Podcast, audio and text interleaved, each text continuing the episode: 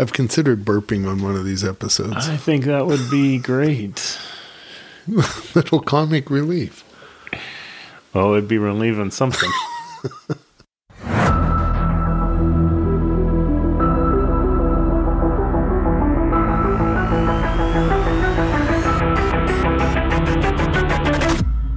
so, why would two guys leave comfortable jobs, move across the country, and start a business in an industry they don't know, a place they don't know? And could it be successful? We're Dale and Brian Karmie. Join us as we share our story and inspire you to become people of impact. Welcome to the Impact Without Limits podcast.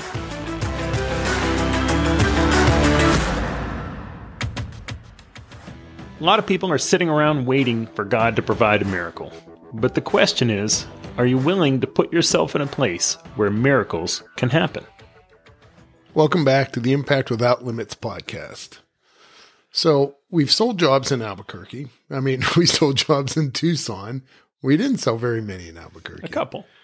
So we ask ourselves, now what? What do we do? We've we've got the schedule booked. We've aligned these jobs all to happen in one week, and we're we're up against the same struggle we had previously. We don't have the money to go do the jobs. We uh, alluded to this in the last episode.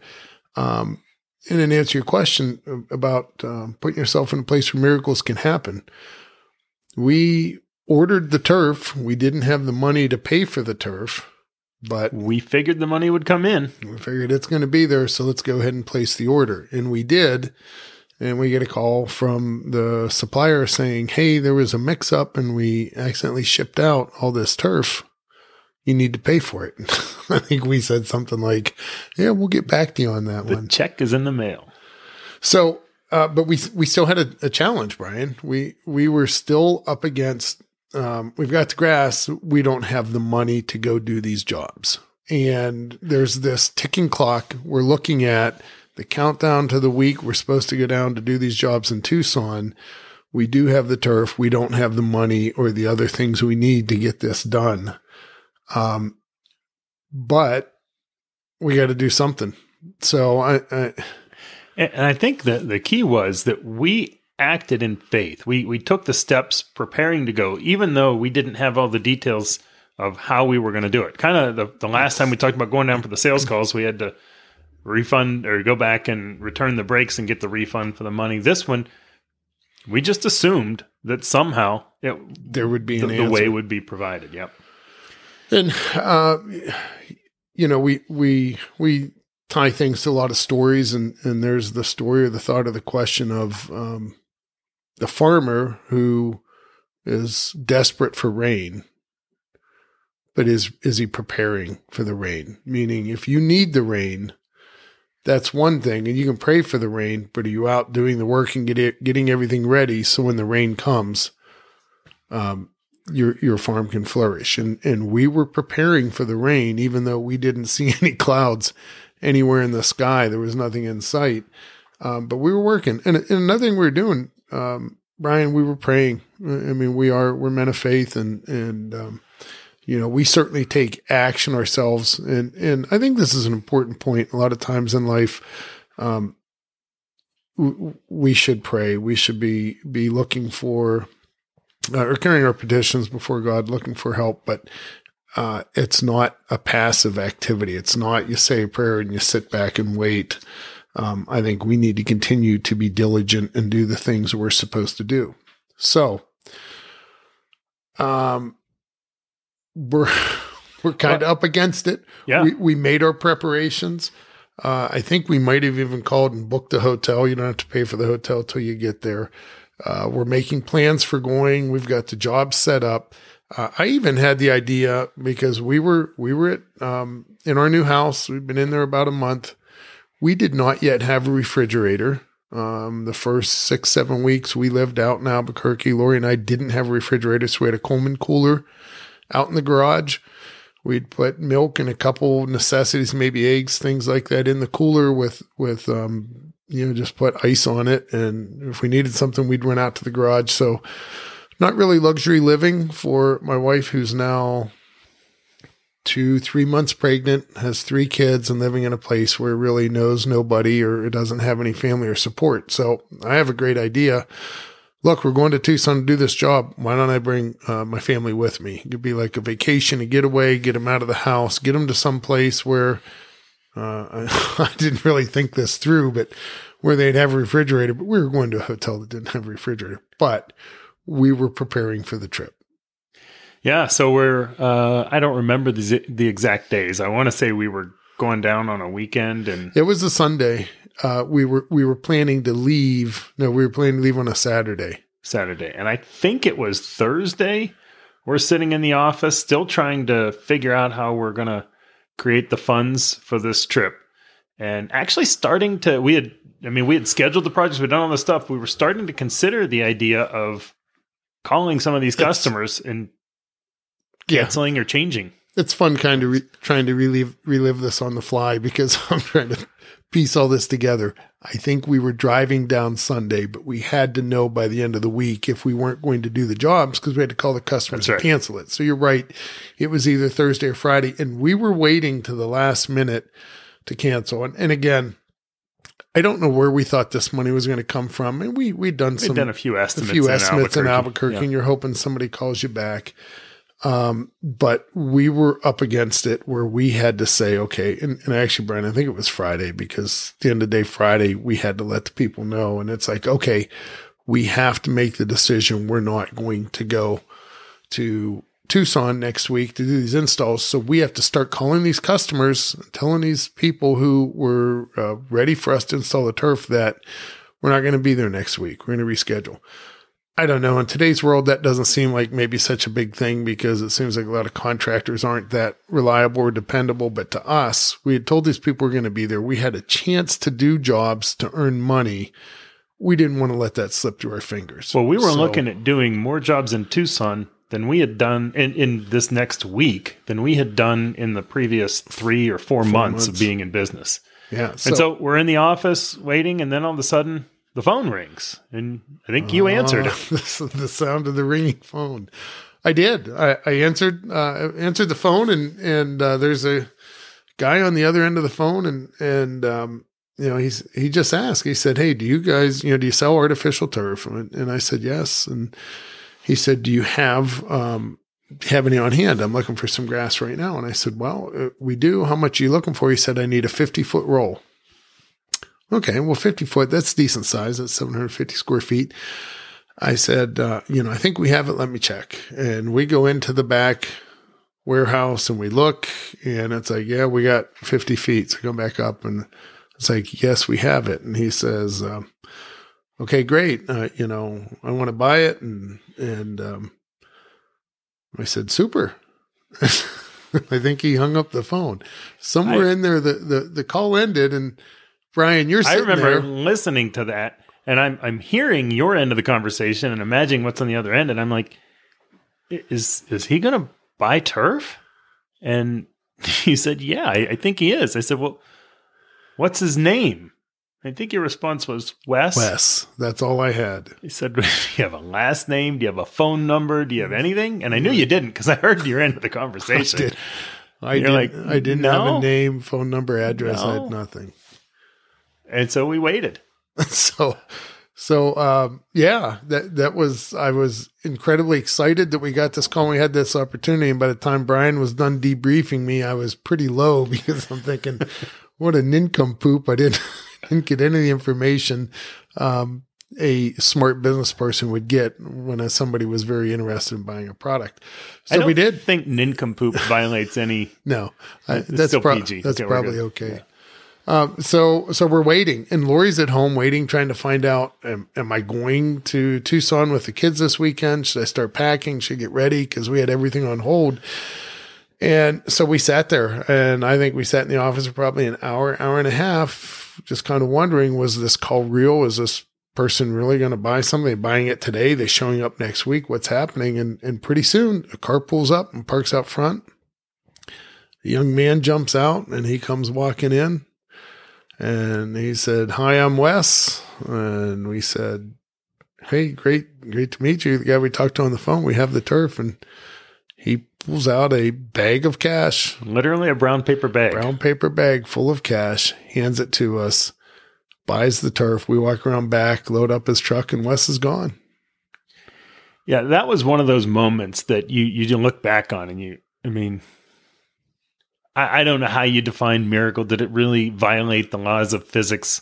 Probably not. No, but clearly, I may have This- violated the laws of physics when I didn't ask for his phone number or full name. but, but clearly this was an answer to prayer um, and it was divine intervention that allowed us to take that next step and and so we took that money um, i think we put a little bit in the bank and then we started making the plans to get to tucson and we uh, drive down and and you know in hindsight um, i'm gonna say with all the preparation and planning we did trying to turn that Oh, into a family vacation That might have been a mistake. might not have been the best idea. However, it did provide a little extra labor uh, at times. But as we as we did that project uh, or did, did those projects that week, I look back on it, and again, certainly I'm not going to use the term miracle here, but the fact that we did five full projects Yep. with just the two of us, no real equipment, all hand tools, and these aren't huge projects, but they're they're projects. I can't believe that we got them all done in a week. I think each project would have been a full day for a four person crew. And we had a two person crew who really didn't know anything and didn't have any power equipment. We got it done. But, you know, you mentioned the, the family vacation thing. It's, it's fair to dive into this a little bit. The family vacation included um, my wife, Lorie, me, our three kids, my wife being pregnant, and you. How many hotel rooms did that One. and quite We- frankly, we we were had one. excited to have one because the last time we went to Tucson, we slept in the car. And I don't think it was a hotel. I think it was really a motel. Mm. So, for those of you who've traveled, you know what that entails. So, it was. Um, we were up at six thirty and gone, and Lorie's sitting in the hotel room with three kids and no money, and we'd be gone all day, and we get back about six thirty at night, and go out and get a bite to eat, and then do it all over again. So. Yeah. It wasn't Cancun or no, no. something like that. You've been fortunate enough to take Lorie on a few trips since then that probably eased the wounds, but that might have left a little bit of a scar. That was a rough trip. And, and you know, you were talking about getting up early. I remember uh, we'd get up and we'd, we'd try to get ready in, the, dark, 'cause the so we didn't wake up the kids. And again, it's, it's early six in the morning or something. We're trying to get out the door. And uh, I don't remember one time we were getting up and we were kind of getting changed and getting dressed and the I had we had one cell phone we were sharing between the two of us at the time and I happened to set the cell phone what what happened? I set the cell phone down on I the can- bed. I came out of the out of the shower. I was had a towel around me, and I was getting ready to get dressed. And I go to How many down. people sit down to get dressed? I had to put on my underwear. I usually stay standing up when I put my. So mine. on. as I'm sitting, um, I noticed this cold object. oh boy! Right where the sun doesn't shine, and um, woo! Dale sat right on the cell phone. It was quite uh, I quite kind of comical. bounce back up as I'm getting up. The cell phone starts to ring. It was like slow motion watching this whole thing happen. and Brian's got to reach down and answer the phone. oh Yes. boy! But so anyway, we were uh, we we had some trials and tribulations even just in getting the day started. Um, I remember also on this we had that project where we did a putting green. And we, I don't know. We kept getting these putting green projects, which is humorous because neither one of us were that good at golfing or knew much about putting greens. But we had uh, this putting green project, and, and for those of you again that don't know ForeverLawn or artificial turf, putting greens. Uh, this was a nylon putting green, didn't have infill, so um, you had to be very precise on the cuts. And I remember this uh, Jerry was the customer's name. He had this nice backyard and this putting green. We were actually taking the putting green right up to like a rock edge. Whole, whole rock And border the whole way around. spent almost that whole first day trimming that, and you know we had to do the base work, everything ready, and then we were trimming this putting green, and we got it We really pretty good. precise. It was pretty precise. We had to come back the next day, just finish out a small area of grass that was going in next to the putting green. And I remember showing up that morning, and that putting green had ripples and bumps, and Mm. overnight it had Mm, mm, mm. expanded and grown. And here we are, thinking we had this perfect project. We were getting ready Yeah, to move on to the next the bag, project. ready to go to number two. I about broke into tears when I saw that. It wasn't quite as bad as the the night the rain came, and I was worried the putting green was going to wash down the hill, but it was pretty close. I was about ready to cry, and uh, but What do you do? You fix it. did what we had to do. We just started retrimming this whole edge, and I think I stayed there to retrim that. You took the on to start and started prepping job. the next job. Just, I mean, it was. It wasn't that every job went smoothly in, in this. Yeah, and, and there, there were key defining moments, and you, I don't know. You don't always know sometimes when a moment's happening that it's a defining moment, but you look back on it, and this is true in any area of life. It could be with your kids, it could be with your spouse, with your work, but sometimes you look back at something and you say, "That was a moment." And we had a job where we're working the backyard. I remember the grass came off the corner of the house and went out, and and we had. Um, prepared the base, got everything ready, laid the turf. We're, we're finishing up laying the, the, the grass and we got a rain and it doesn't rain very often to, in Tucson, but it rained But when it short and it rained hard. Yep.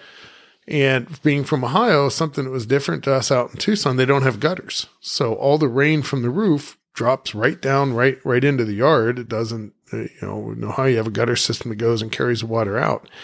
And we pretty quickly noticed the corner right by the house was puddling. There was this big, big puddle of water and it wasn't anything we had done. It was just the lay of the, the house and the land. And, um, I'm assuming before we put the turf down, he probably had puddling and things there but we were just finishing this job. Again, we're behind because we had the putting green issue. We had other things going on, and it's like, you know, it doesn't rain very often. We we really don't have to fix this. But the question sat in our mind: if this was our house, would we want to address that? And the answer was yes. So we pulled the turf up. We had to dig up the base. We dug a dry well. We spent probably two or three hours correcting this problem that the customer didn't know was there, that wasn't our issue, that we really didn't have to fix, but it was the right thing to do. And we did it. And when it, when that job finished, I remember the, the customer came out and complimented us on how hard we worked and, and what a good job we did getting it done. And, and he said, um, we didn't have to tell the owners this, but he was going to give us a hundred dollar tip. each. Yeah, it was really kind of him to offer a tip to the working class men out there, not tell the owners about it. He didn't. He had no idea we were the owners of the business. But we, as much as that hundred dollars would have been great, and it probably wouldn't have been wrong to take No, that. We probably should have taken it. but we just looked at him and said, "Look, you know, we we signed a contract, We did the job you paid us to do. yeah, and so we turned down the the tip. Uh, we did the extra work, and, and I think you know, a lot of the things, the lessons that we carried into this business were from Dad. You know, and and Dad had a uh, an exterior cleaning and renovation business, and he always went above and beyond. And he would see things that needed done that weren't part of the contract, that weren't written in, that weren't required. But if he felt they needed done, he just had that same mentality of if this was my place, what would I want done? And so we did that. And, uh, you know, in the end, we have a very satisfied, happy customer. Um, and we got the job completed. Yeah. So I, I just closed the close the uh, chapter on my defining moment story. That that becomes a cornerstone of the business we go on to develop over these past twenty years ForeverLawn, uh, exemplifying all three of our core values: integrity, quality, innovation. Integrity, doing the right thing, um, even when nobody's looking, when nobody's around. Quality, doing the job well and innovation, coming up with unique solutions. We, I, we didn't know what a dry well was. We we didn't know what to do, but it's like okay, there's there's water here. We have to do something. So we dug out deeper, got through the the I don't know, if there's clay or whatever at the surface, built this dry well of stone and put it back together, and and uh, that really drove um, our ideals in business going forward. And like you said, they were things that were in us that we learned from dad and watching our dad um, do what he did. But I just I love that story and I love that that moment in our chapter when when we had the chance to make a choice And we did a lot of things wrong, but we did some things right, and that was the right decision. Yeah, and you, you talk about the core values there, Dale, and, and those weren't our core values at the time, or, or I guess they were, we but we didn't know them. And and you know, sometimes I get really frustrated with company mission statements or things where people spend all this time and they put words on paper, but they're not real. Um, I think for us, the the key was our core values were kind of they came out of who we were and how we did business, and we just kind of put some words to define what already was and the way we wanted to operate. Um, but yeah, integrity, quality, and innovation certainly all three came out right there.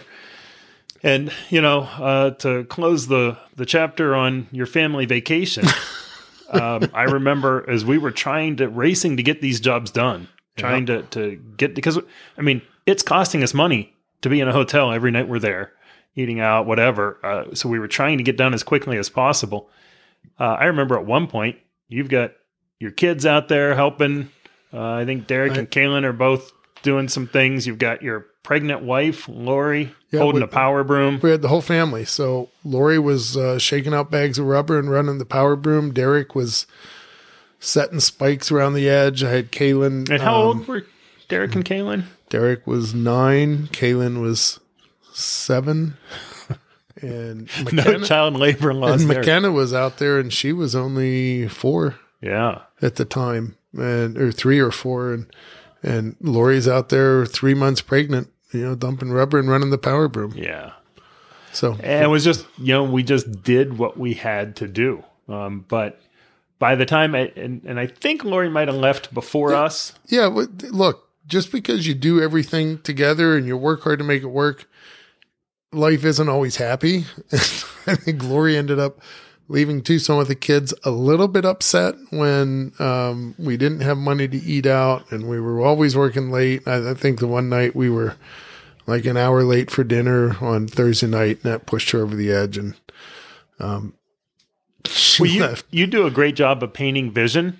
And you might have painted a vision for this one that we didn't quite live up to with the family vacation. But um, she was a champ. The kids were great, and um, yeah, so they ended up leaving, and then we stayed another day or so to. And, and, I remember up. again, we finished up. I, I, I honestly I don't remember it was Friday night or Saturday night, but we finished up late at night. 8.30, 9 o'clock at night, finished the last job. Five jobs in one week. Um, we've got a trailer full of mud and dirt and sod. The dump is closed down in Tucson because it was so late at night, and we ended up driving it back to Albuquerque, and um, there's a story there too. Yeah, maybe, that's maybe for maybe another we'll get into day. that another day. So you know, you you get back to the initial question of, are you willing to put yourself in a place where miracles can happen? And and really, you know, for those of you out there listening, and you're you're hopefully seeing yourself in some of this story, and you know, what do you take away from it? You've got to be willing to put yourself out there, to put yourself in places that maybe you don't have all of the answers, maybe you don't know exactly how things are going to do. Maybe it's it's stepping out in faith. But in that stepping out in faith, you create opportunities for for God to show up. And again, you know, we we understand not everybody shares our faith, and that's fine. Uh, but for us, it's an opportunity for for God to step in, uh, answer those prayers, and to uh, show himself as who he really is. Yeah. So, so guys, um, a, a, as we say every time, we'd love for this story to reach people that it can help. Uh, I know there are a lot of people out there in different stages of their life that can benefit from some of this, and that's really what we want to do. And if you found this impactful, uh, leave us a review. Let us know. Tell us a story. And um, we're going to continue to be people of impact.